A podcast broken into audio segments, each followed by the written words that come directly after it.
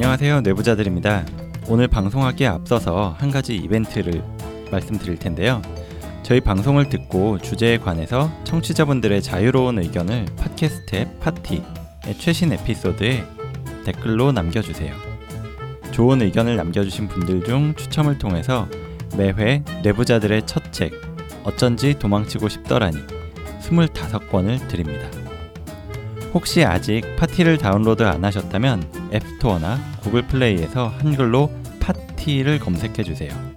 파시오티입니다. 당첨자 발표는 매주 목요일 이루어집니다. 청취자 여러분들의 많은 참여 부탁드립니다.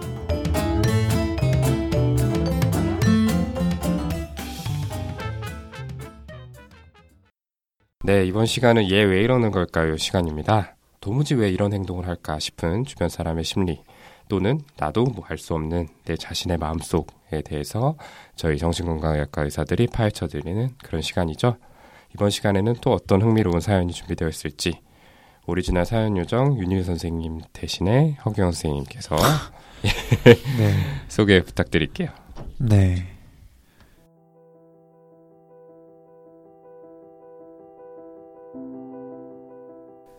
안녕하세요.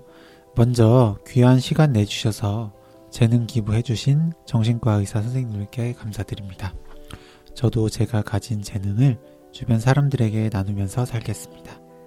저는 밝은 외모와 거절을 잘 못하는 성격 때문에 대부분의 사람들이 저를 좋은 사람으로 봅니다.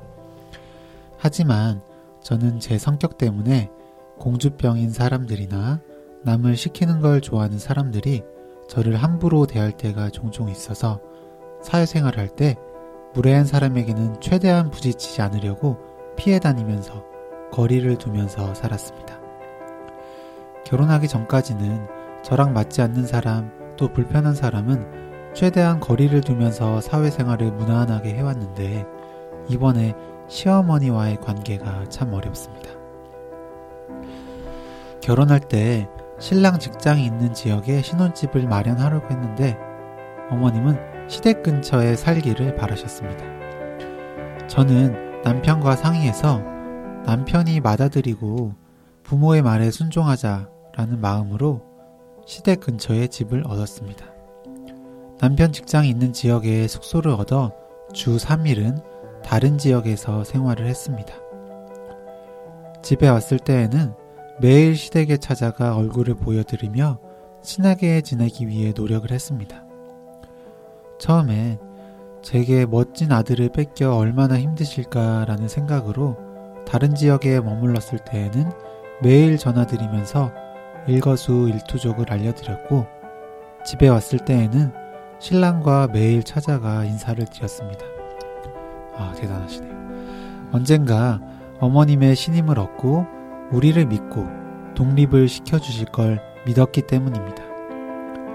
그러나 시간이 지나면 지날수록 어머님과 저는 다른 사람, 맞지 않는 사람이구나 라고 깨달았습니다.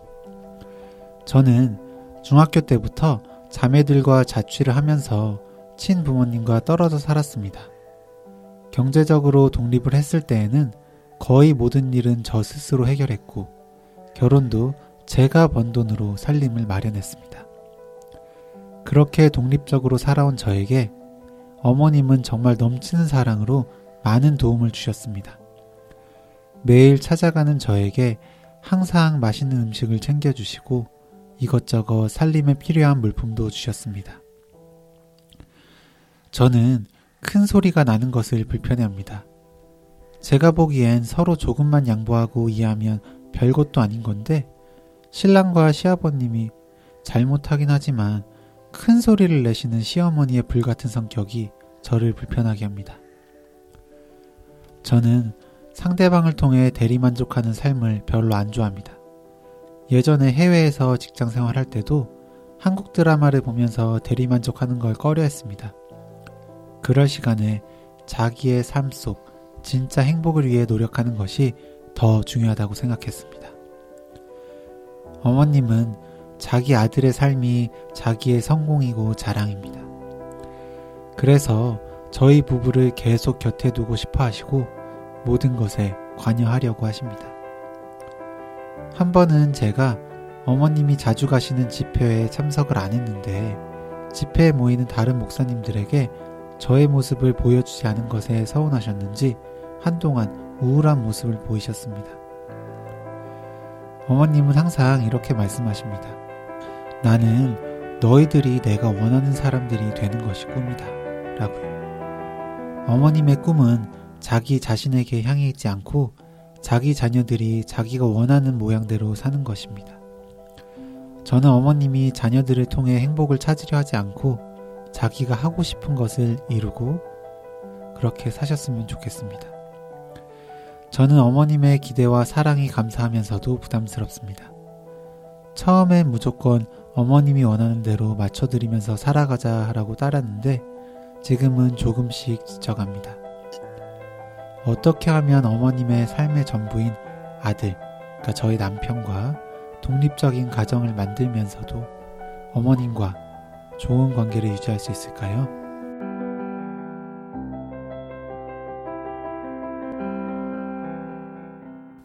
네, 사연 잘 들어봤습니다. 어, 참 주변에서 그래도 꽤 흔하게 볼수 네, 있는 맞아요. 그런 음. 종류의 고민이 아닐까. 네. 그래서 듣는 청취자분들도 많이 공감하신 부분이 있지 않을까라고 생각을 했는데요. 네. 선생님들 좀 어떻게 들으셨어요? 뭐 저 같은 경우에도 이런 생각을 한 적이 워낙 많이 있었던 것 같아요. 뭐 저희 어머니가 이제 와이프에게는 시어머니가 될 텐데 그러니까 어머니가 저에게 뭔가 요구하시는 것들이 있거든요. 근데 그거를 다 들여드리다 보면 제 와이프한테 뭔가 미안해지는 것들이 생기고 그걸 반대로 하면 또 어머니한테 미안해지는 게 생기고 이것 때문에 그 가운데에서 좀 조율하기가 처음에는 많이 힘들구나 이렇게 음. 느꼈던 시기가 꽤 있었던 것 같아요. 뭐 음. 아마 다른 분들도 마찬가지지 않을까 싶은데 좀 어떠세요?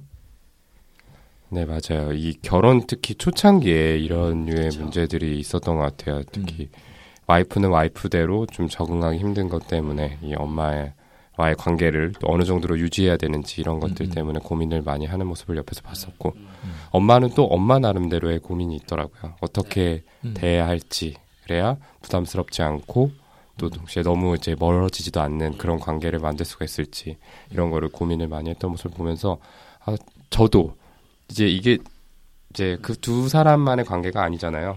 당연히 이제 저희가 아들들이 그 사이에 있는 거고 이제 저희 역할이 중요하다라는 생각이 들어서 음 스트레스를 많이 받았던 그런 기억이 좀 납니다. 저도. 네, 저도 어머니께서 저희 방송을 너무 열심히 들어주시기 때문에 말씀을 자세히 드리는 건 좀 어렵겠지만 그 저희 어머님이 이제 제가 결혼하고 나서 저희 와이프한테 굉장히 잘해주셨어요, 정말. 음. 지금도 잘해주고 계시죠. 음. 그러니까 정말 어떻게 보면은 여기 사연자분의 이제 시어머님처럼 음. 매일 찾아가면 항상 음식도 어마어마하게 상다리가 부러진다고 표현하죠. 정말로 부러질 정도로 해주시고 뭐 살림살이 물품이나 이런 것도 다 계속 챙겨주시거든요. 막 음. 와이프 생일 땐 선물도 이렇게 해주시고 음. 하는데 이제 와이프도 그럼 되게 감사하면서도 약간 부담스러운 마음이 네, 들잖아요. 맞아요. 네. 네. 그리고 어떻게든 뭐 이렇게 해드려야 되는데 네, 약간 또, 어, 와이프가 이제, 사실, 아랫사람, 윗사람한테 그런 걸 막 잘 챙기고 그런 사람이 또 많지는 않잖아요. 음, 저는 진짜 음, 못하는데, 음. 와이프도 이렇게 그런 걸 많이 해본 성격은 아니라서, 초반에 좀 고생을 했던 기억이 납니다. 음, 그쵸. 네. 뭐 저희 집안은 너무 화목해서 따로 할 말이 없는데. 네. 왜 저러시죠? 아, 뭐 근데 저는 아까 오동훈 선생님이 말한 이제 남편이 가운데서 어쨌든 좀 음, 잘해야 한다. 왜냐하면은 사실 그 중간에 그냥 말 그대로 매개체잖아요. 네, 어. 하면 엄마의 네. 아들이기도 하면서 네. 와이프의 남편이기도 하고 결국에는 가운데서 본인이 뭔가 어떤 딱 기준을 정해서 음. 예, 가이드를 해줘야 문제는 생기지 않는다라고 음. 생각을 하고 그렇죠. 이 사연에 남편의 롤이 너무 나와 있지 않아서 약간 그게 아쉽더라고요. 음. 어떤 음. 스탠스를 취하고 있는지가 네, 되게 그렇죠. 궁금한데. 음. 네. 사실 이제 네. 두 사람의 관계지만 실제로는 세 사람의 관계인 거죠. 네. 그리고 그렇죠. 가운데 있는 매개체인 남편 또 음. 아들 이 가장 중요하다 이런 생각 드는데 저도 그런 생각했어요. 사연 읽으면서 아 남편분은 어떤 태도를 음. 취하고 계실까 어떤 행동들을 하셨을까 근데 그런 부분이 조금 드러나 있지 않은 게 음. 네, 아쉬웠습니다. 그냥 생각을 하기로는 어쨌든 어머님은 본인 아들을 굉장히 자랑스럽게 생각하신다고 했잖아요. 네네. 음, 맞아. 어머니는 본인의 그런 어, 소망을 아들한테 좀 투영을 시켜셨던 거고 음. 그걸 아들이 아마 지금까지는 좀 충족을 시켜드렸던 것 같아요. 음, 네, 아마 이제 네. 착한 아들이고 어머니에게는 그렇게 자랑스러운 아들인 만큼 아마 지금 그 사이에서도 굉장히 아들 그 남편분께서 음. 좀 음. 그런 롤을 아직도 계속 하고 계시는 건 아닌가라는 음. 좀 예, 생각이 들었습니다. 그렇네요. 이 사연 초반에 보면은 또 남편이 다른 지역에서 직장 생활을 함에도 불구하고 이제 엄마가 원하는 네, 대로 네, 결국 음. 예, 그렇게 그 했잖아요. 시댁 그 네. 남편의 본가죠. 본가 음. 근처에 집을 얻어서 또 살아서 두 집 살림을 했던 네. 거죠. 네. 네. 이런 것들을 보면 좀 순종적이고 수능적이고 이런 태도가 지금도 계속 유지돼주고 있지 않을까 이런 생각이 드네요. 그러니까. 네. 아무튼 그러면서 저는 이 사연을 읽으면서 이 시어머니는 그러면은 왜 그런 요구를 하실까? 시어머니는 어떤 생각이실까? 이게 일단 제일 먼저 궁금해졌어요. 뭐 사실 이런 얘기 주변에서도 정말 많이 듣는다고 이야기했는데 뭐 네네. 진료실에서도 정말 많이 듣고요. 이게 시어머니가 원하는 어떤 방향과 며느리가 원하는 방향 그게 차이가 나기 때문에 그것 때문에 계속 갈등이 생기고 흔히 말하는 고부 갈등이 계속 반복이 되는 거거든요. 음. 그렇죠. 그러니까 진료실에서도 뭐 저희가 정말 많이 뵙기도 하는데 또 드라마에서도 음. 고부 갈등은 정말 단, 단골 손님이잖아요. 음. 사실 또 워낙 센 이야기를 많이 들어오다 보니까 오늘 사연은 아, 이 정도면 정말 주위에 흔하게 있을 수 있는 그런 일 아닌가? 라는 음. 마음도 예, 솔직히 조금 들었어요.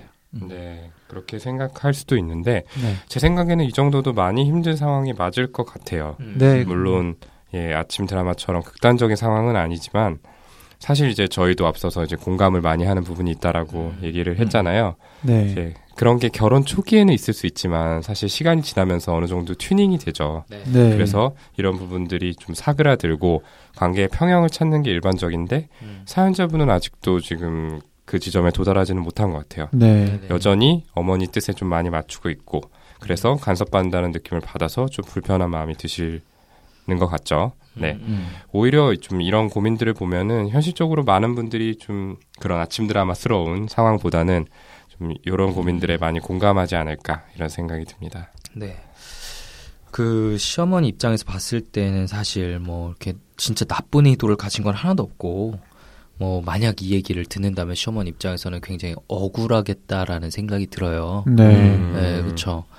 방금 오동원 선생님이 초기에 이런 게 있지만 점차 가면서 튜닝이 돼 간다 음. 이런 얘기를 한 거를 정신과 용어로 굳이 표현하자면 이제 롤 트랜지션을 하게 되는 거예요. 음. 역할 전환을 하게 되는 게 음. 저는 네. 그 핵심이라고 생각을 하는데 이제 예를 들어 시어머니 입장에서 생각을 해보면 음.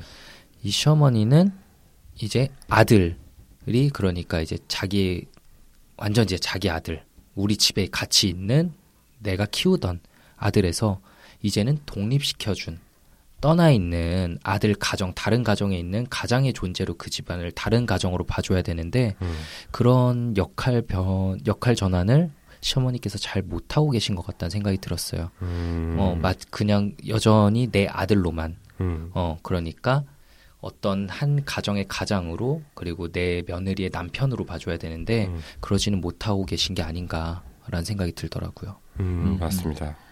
아, 그러니까 아까도 말씀드렸지만, 어, 그냥 뭐 썰이에요. 그러니까 시어머니는 어쨌든 본인이 이제 젊으셨을 때는 본인이 원하는 걸 굉장히 좀 못하셨을 가능성이 있을 것 같아요.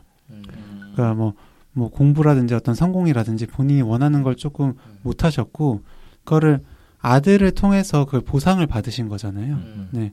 그걸 통해서 그걸 어쨌든 본인의 욕구를 충족받는 경험을 하셨던 거고, 음. 아, 나는 이렇게 사는 게 맞다라고 이미 이제 긍정적으로 강화가 되신 상태인데, 음.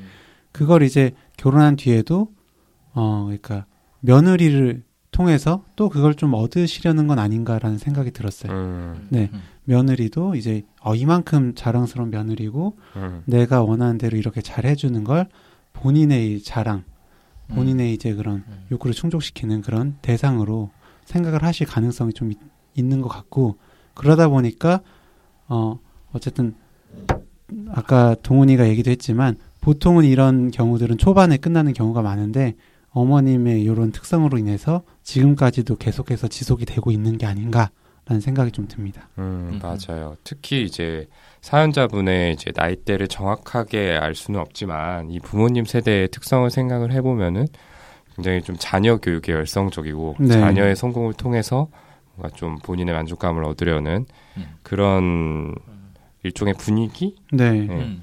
가 있었죠, 사실은. 음. 네. 그래서 이제 더더구나 이렇게 지금 아들과 본인을 이제 심리적으로 좀 독립된 개체로 생각하지 못하는 게 아닌가. 네. 그래서 네. 이제 아들이 데려온 며느리도 결국에는 나에게 속해 있는 사람이다. 이렇게 생각하고 있지 맞아요. 않은가 네, 그런 생각이 있죠. 드네요. 네. 우리 집안에 들어온 새로운 가족 정도로. 음. 음. 그렇죠. 본인을 좀 중심으로 놓고 음. 본인의 boundary 안에 있다. 이렇게 생각을 할 수 있을 것 같아요. 근데 실제로는 그렇지 않죠. 사실 그렇죠. 이렇게 자녀가 결혼을 하고 나면은 boundary 밖에 있는 독립된 개체로 생각을 해줘야 되는 게 맞을 것 같아요. 음. 네. 네. 아, 여기까지 이제 시어머니가 어떤 분인지, 왜 이런 행동들을 했는지에 대해서 얘기를 간단하게 나눠봤고요.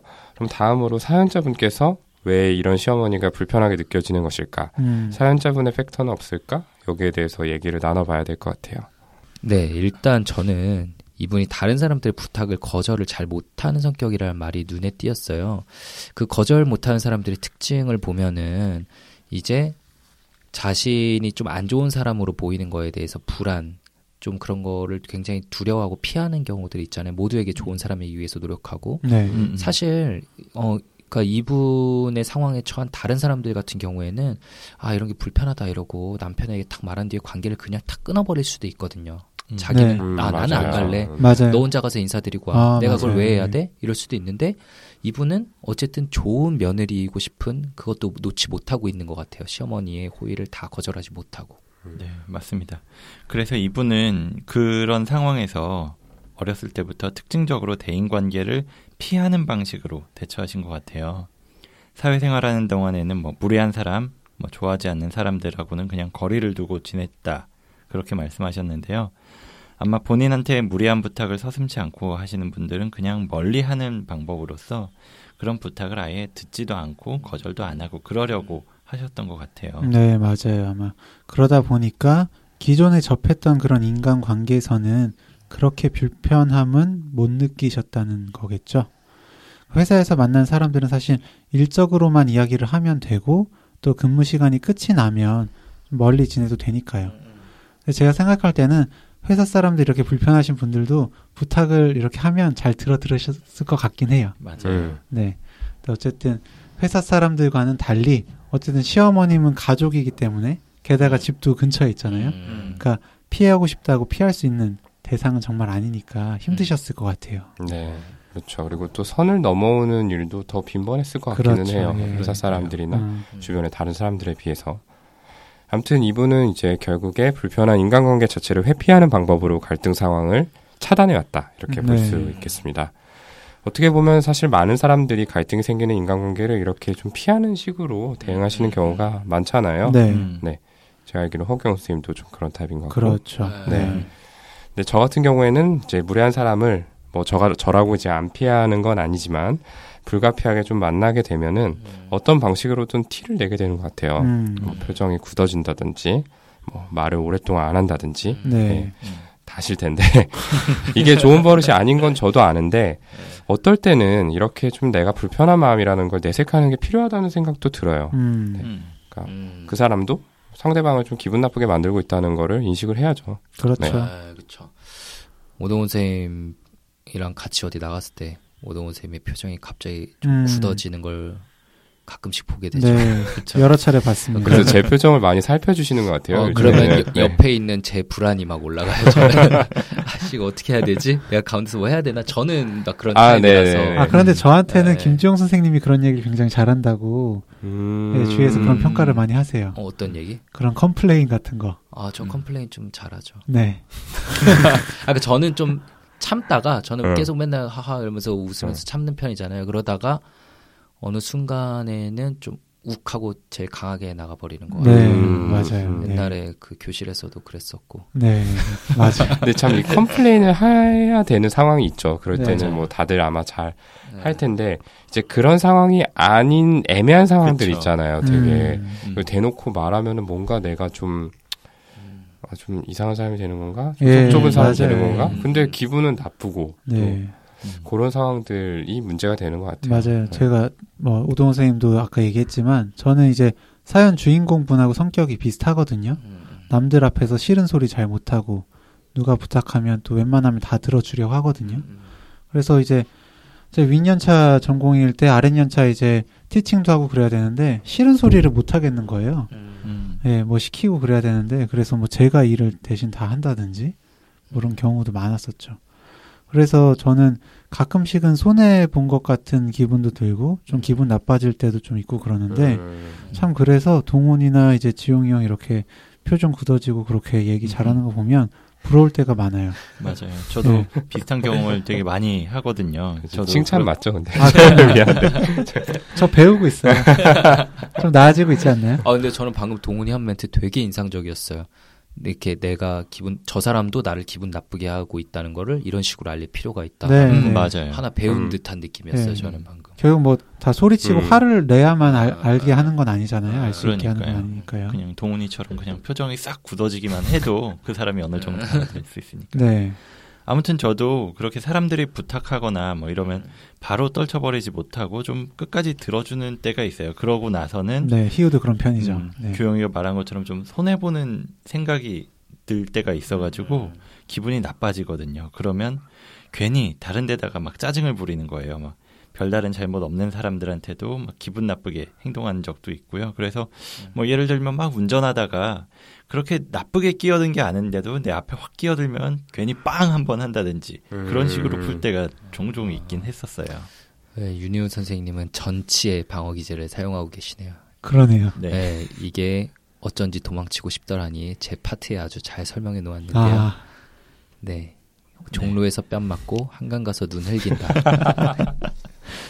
네, 네, 어제 이- 강연에서 마치 들은 것만 같은 네. 그런 느낌이 좀 드는. 예전에 페이스북 홍보만 열심히 하시던 이제 책 홍보 밖에 모르는 책 홍보 바보 됐네요. 네, 아무튼 김지용 선생님 홍보 참 네. 좋습니다. 예. 이 방어 기제 이야기가 나온 김에 지금 사연자분이 사용하고 있는 방어 기제는 또 어떤 게 있을지 이야기를 해봐도 좋을 것 같아요. 이걸 알게 되면 앞으로 어떻게 하시면 좋을지 좀 이야기를 음. 할수 있을 것 같기도 하고요. 네. 네. 근데 이제 사실 이 사연자분께서 보내주신 이 내용만 보면 사연자분 본인이 사용하는 방어 기제가 무엇인지 정확하게 말씀드리는 건좀 어려울 것 같아요. 음. 다만 한 가지 알 수 있는 건 시어머니가 여러 가지 요구를 하고 있으셔서 마음이 많이 불편하실 텐데도 그걸 참고 있는 모습이 눈에 띄거든요. 음. 근데 뭐 이것이 어, 억제, 그러니까 의식적으로 음. 이게 누, 누르고 있는다기보다는 이제 무의식적으로 음. 참는 그런 억압의 그런 방어 기제가 아닐까라는 생각이 듭니다. 음, 네, 그것들이 이제 최근 들어서 조금 한계에 부딪히고 네, 있어서 맞아요. 이렇게 좀 감정들이 올라오는 게 아닌가 음. 생각이 들고요. 저는 이분이 이제 문자 그대로 피한다.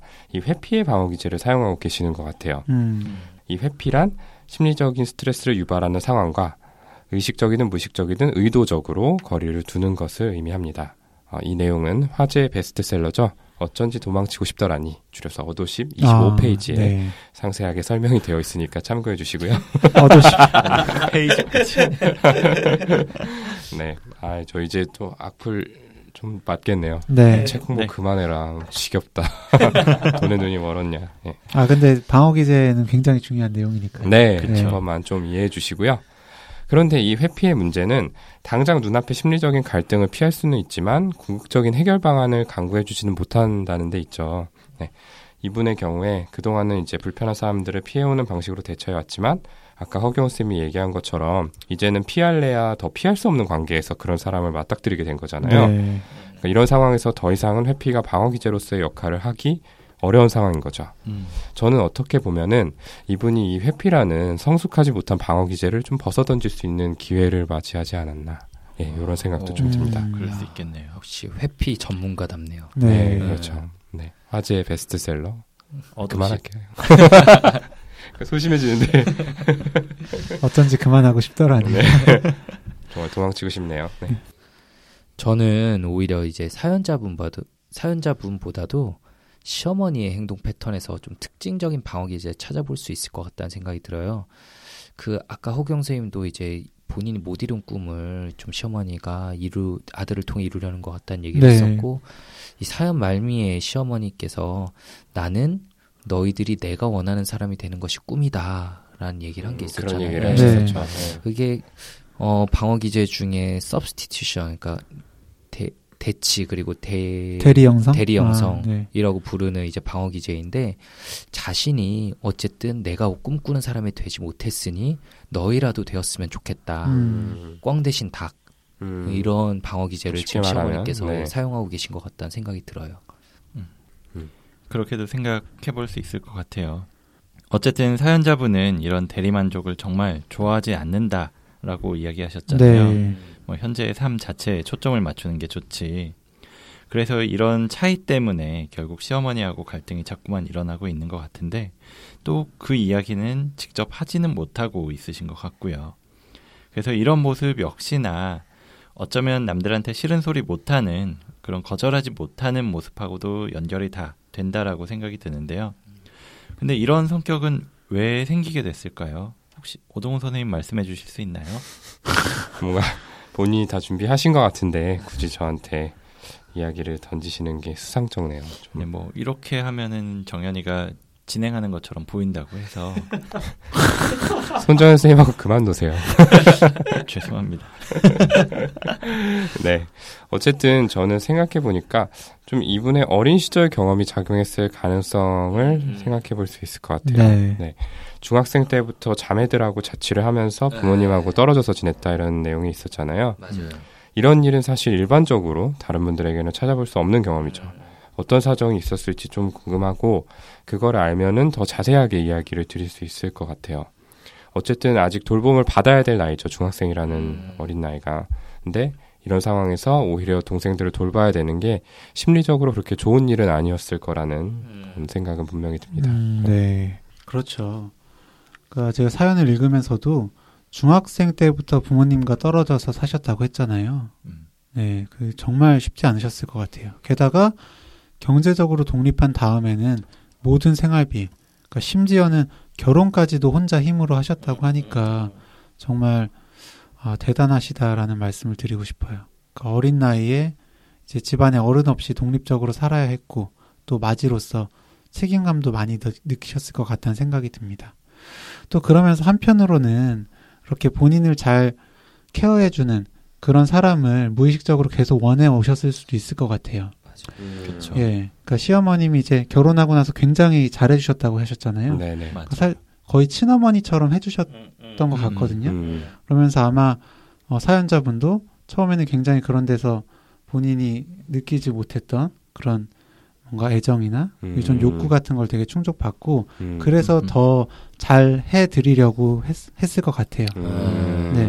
그러니까 사연자분의 이전에 약간 회피적인 그런 인간관계를 생각해 보면 음. 사실 남편 따라서 그냥 아예 분가를 했을 수도 있는데도 불구하고 음, 어쨌든 남편의 뜻에 따라서 시어머니의 뜻에 따라서 음, 집 근처로 가, 가게 된 거잖아요. 음, 그것도 어떻게 보면은 그런 이제 사연자분의 그런 무의식적인 그런 은근히 판타지, 원했을 수. 네 그쵸. 그런 게 좀 작용을 하지 않았나 싶고요. 음, 노력을 네. 하신 거네요. 네, 음. 그렇게 좀 생각이 듭니다. 그렇죠. 네.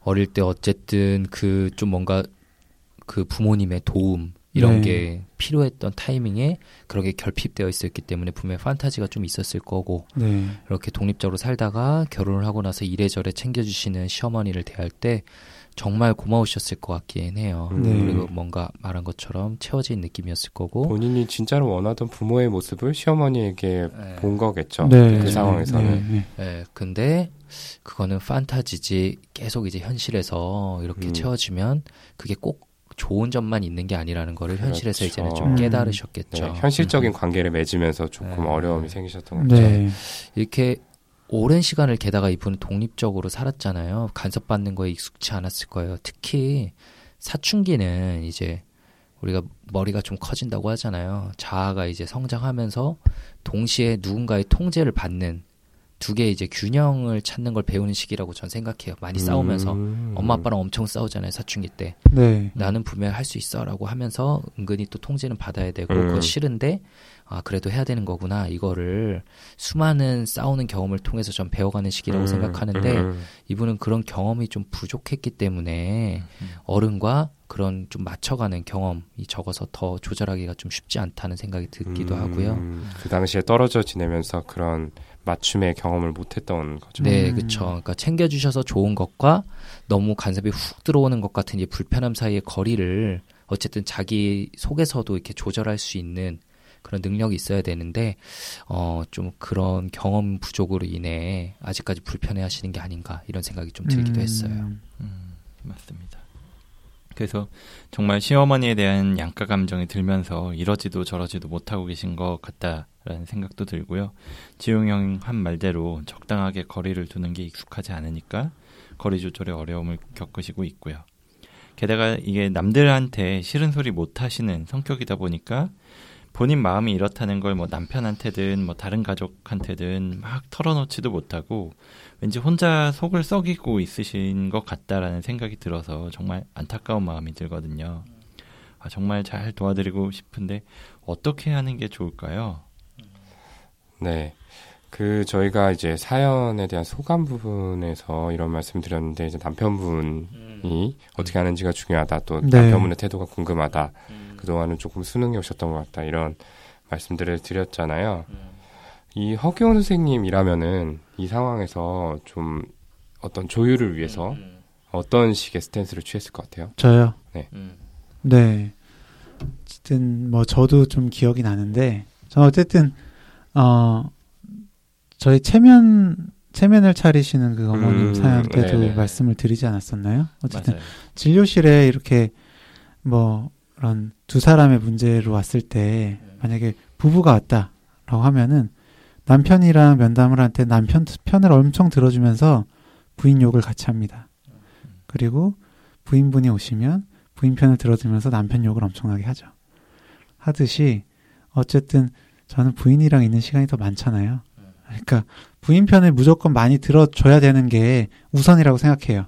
지금은 어쨌든 아까 지웅 형이 그 role transition, 그러니까 역할 전환에 대해서도 말씀을 해주셨는데, 그러니까 지금은 이제는 엄마 아들이 아닌 이제 사연자분의 남편이 된 거잖아요. 음, 예, 그거의 역할을 조금 더 잘 수행하셔야 되지 않나 시- 생각하고요. 그래야 그 모습을 보고 어머니도 아 이제 우리 아들이 나의 품을 떠나서 이제 한 가정을 이뤘구나라고 생각하면서 음. 독립을 시켜주실 수 있지 않을까라는 생각이 듭니다. 네, 둥지를 떠났구나 네, 이렇게 생각을 하셔야죠. 네, 그래야 제가 아까 이제 시어머니의 역할 전환도 얘기했는데 아, 둥지를 떠났으니까 그때야 비로소 사실 시어머니도 이제 제2의 본인 인생을 사셔야 되는 거거든요. 네, 아마 30년 넘게 이제 아들 키우는데 음. 최대한 집중하고 그게 인생의 최우선 목표가 되어 오셨을 텐데 지금 타이밍이야말로 이제 본인의 인생을 찾으셔야 되는 타이밍이라고 음. 생각해요. 네. 시어머니 입장에서도 그래서 남편분이 그런 거를 좀 보여주시는 게 필요할 것 같고 어 뭐 좋은 해결책일지 아닐지 모르겠는데 저는 만약 좀 가능하다면 이제 시어머니 시아버지 두 분이서 조금 길게 떠날 수 있는 여행을 이제 이 사연자분 가정에서 한번 보내드리면 좋지 않을까 음. 싶어요. 음. 네, 어,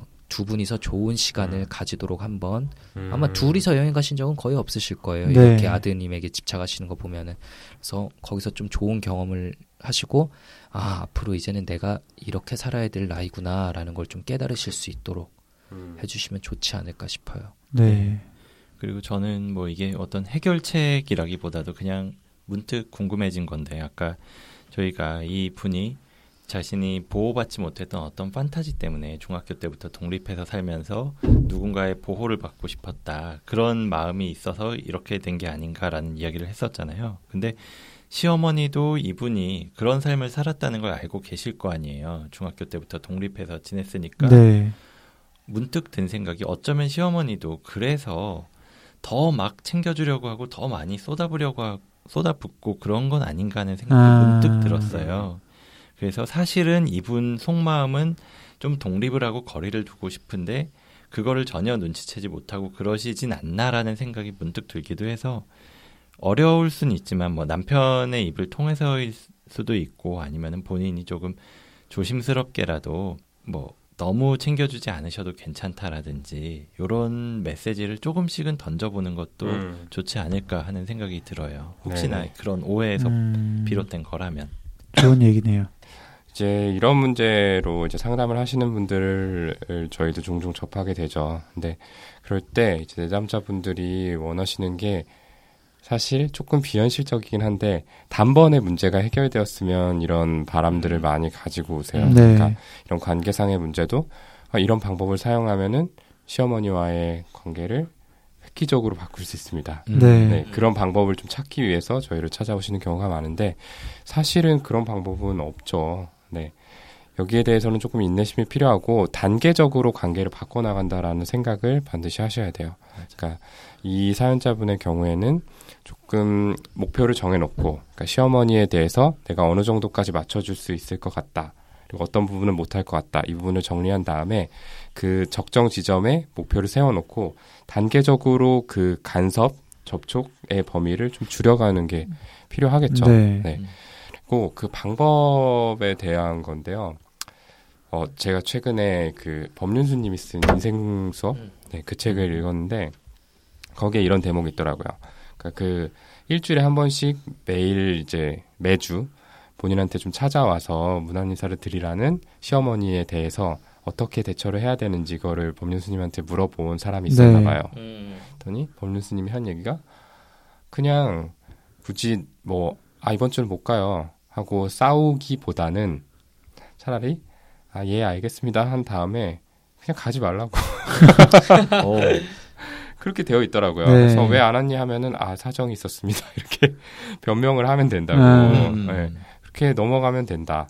사실은 이제 시어머니가 바뀌기랑 이렇게 쉽지 않을 거예요. 그래서 그 앞에 좀 직접적으로 맞서 싸우는 게 꼭 정답은 아닐 거란 생각이 들고요. 이런 식으로 좀 맞춰주시는 것처럼 하다가 이제 좀 이유나 변명이나 이런 것들로 이제 단계적으로 좀 줄여 나가는 것, 그 맞춰주는 빈도를 줄여 나가는 게 제일 현실적인 방법 아닐까 이런 생각이 들었어요. 네. 그러니까 매번 찾아가시다가 찾아가는 횟수 점점 점점 줄이신다든지. 그렇죠. 네. 어, 그럴 때 어, 이번 주도 올 거니? 그랬을 때 아, 이번 주는 못 가요 라고 하기보다는 네 알겠습니다 하고 네. 안 가면 됩니다. 왜 안 왔니? 아 일이 있었습니다. 네. 죄송합니다. 좋은 거 맞나요? 저 불안해지는데. 책임은 법륜스님에게로. 네, 아까 얘기가 조금 넘어가긴 했는데 응. 아들이면 어떨 것 같냐, 아, 어, 저 같으면 어떻게 응. 할것 같냐고 하긴 하셨잖아요. 근데 사실 진짜 role transition이 어려운 게 저는 지금도 어쨌든 저희 집에 가면 어머니 편을 좀 많이 들긴 들어요. 음. 네. 저희 집에 와서 이제 다시 와이프에게 뭐 이렇게 얘기를 하고 이제 뭐 음. 하는 그런 과정이 있긴 하지만 음. 아 그래요? 네. 저 같은 경우는 저희 집에 가서는 와이프 편을 훨씬 많이 들긴 하는데 아, 네. 음. 그때 좀 네. 저 같은 경우는. 저희 네. 집에 가면 자요. 아, 전형적인 회피를 하시는. 자고. 아이 그러니까 둘이서 친해지더라고요. 네. 예, 뭐 정리를 좀 해보죠. 정리하자면은 이제 남편분의 역할이 중요하다. 그래서 남편분께서 균형을 잘 잡아 주시도록 어떤 좀 고민이 필요할 것 같다라는 얘기였고요. 두 번째로는 이제 그 시어머니에게 맞출 수 있는 그 정도를 정해놓고 그 단계까지는 단계적으로 조금 간섭받는 접촉하는 그 정도를 줄여 나가자. 네. 어? 방법으로는 그냥 조금 뭐 변명이나 핑계나 이런 것들을 이용해서 그냥 최대한 smooth하게 음. 이분에게 좀 direct하게 맞서는 거가 네. 그렇게 좋을 것 같지는 않아요. 음, 맞아요, 저는. 맞아요. 네. 사실은 이분이 뭐 어떤 나쁜 뜻으로 시어머니 같은 음, 경우도 음, 음. 나쁜 뜻으로 이제 그러셨던 거는 없었던 것 같고 음. 이전에 이제 체면을 중요시하던 그 어머님하고는 좀 다르게 어떤 행동 시어머니의 행동이 정말 심각한 문제다라고 보기에는 좀 애매한 부분들이 음, 있잖아요. 그렇죠. 그렇기 때문에 막상 이런 문제로 이제 싫은 소리를 했다가는 관계가 정말 완전히 틀어지게 되는 상황이 생길 수 있어서 조금은 이제 유한 방법으로 음. 해나가는 게 좋지 않나 이런 생각이 듭니다. 네. 정리가 좀 됐나요? 네. 네. 네. 좋습니다. 그러면 이제 아무쪼록 이제 오늘 또 좋은 이야기 나눌 수 있도록 사연 보내주신 사연자분께 감사의 말씀을 전하고요. 부디 이 문제가 잘 해결돼서 사연자분께서 이제 시어머니분 그리고 남편분과 모두 좀 편한 마음으로 지내실 수 있기를 바랍니다. 그럼 31-2화 얘왜 이러는 걸까요? 방송 여기서 마무리 짓고요. 저희는 다음 시간에 더 재밌고 유익한 방송으로 다시 찾아뵙도록 하겠습니다. 감사합니다. 감사합니다. 감사합니다.